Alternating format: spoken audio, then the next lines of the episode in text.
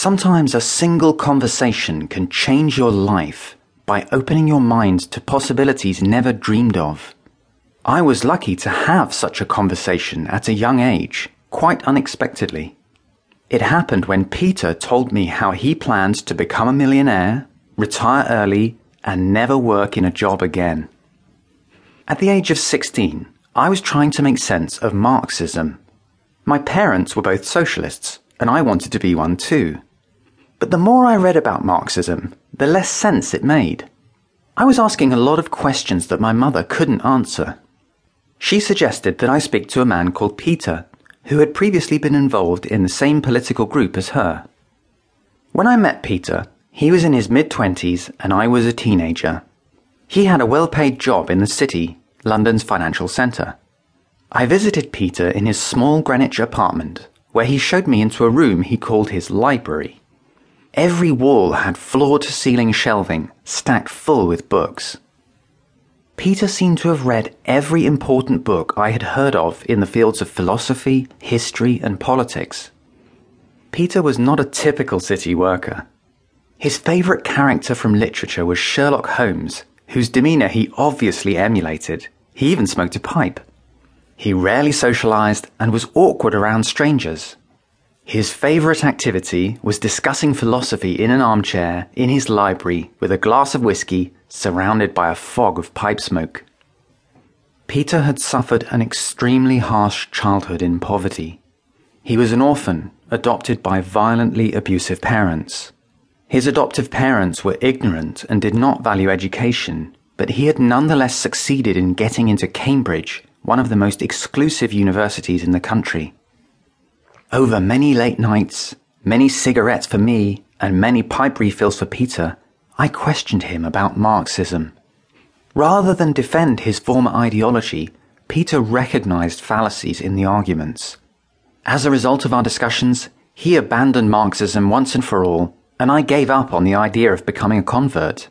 We became good friends. A couple of years after we met, Peter and I had the conversation that changed my life. By this time, Peter had left his city job and set up his own business. I learned a huge amount about entrepreneurship by talking to him about his venture. One night, sitting in his flat in Greenwich, I asked Peter what his goals in life were. Peter told me that his goal was to become a millionaire and retire early. He intended to work extremely hard, create a profitable business, and make his fortune. As he spoke, I was impressed by his seriousness. He wasn't just dreaming about becoming a millionaire, he was planning it. I had never heard anyone admit to having such an ambitious life plan. Peter was the most enterprising person I'd ever met. He would build his own fortune and tell the world where to stick it. Peter told me he planned to quit the rat race once he had reached a net worth of £1 million. He believed in his ability to become a multimillionaire, but he didn't see any point in having such a goal.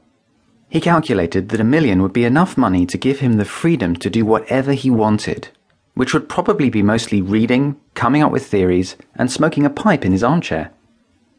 This part of his plan also left a deep impression on me. Peter was planning to change course radically. He intended to become a success in his chosen career and then simply quit and do something else. Everyone else I knew was working to find belonging and acceptance within some group. Peter didn't seem to care at all what others thought of him. He was making goals based on what would bring him personal fulfillment. At the time, I was still trying to find a place for myself in the working world. I had never met anyone who planned to drop out of his career and redesign life on his own terms.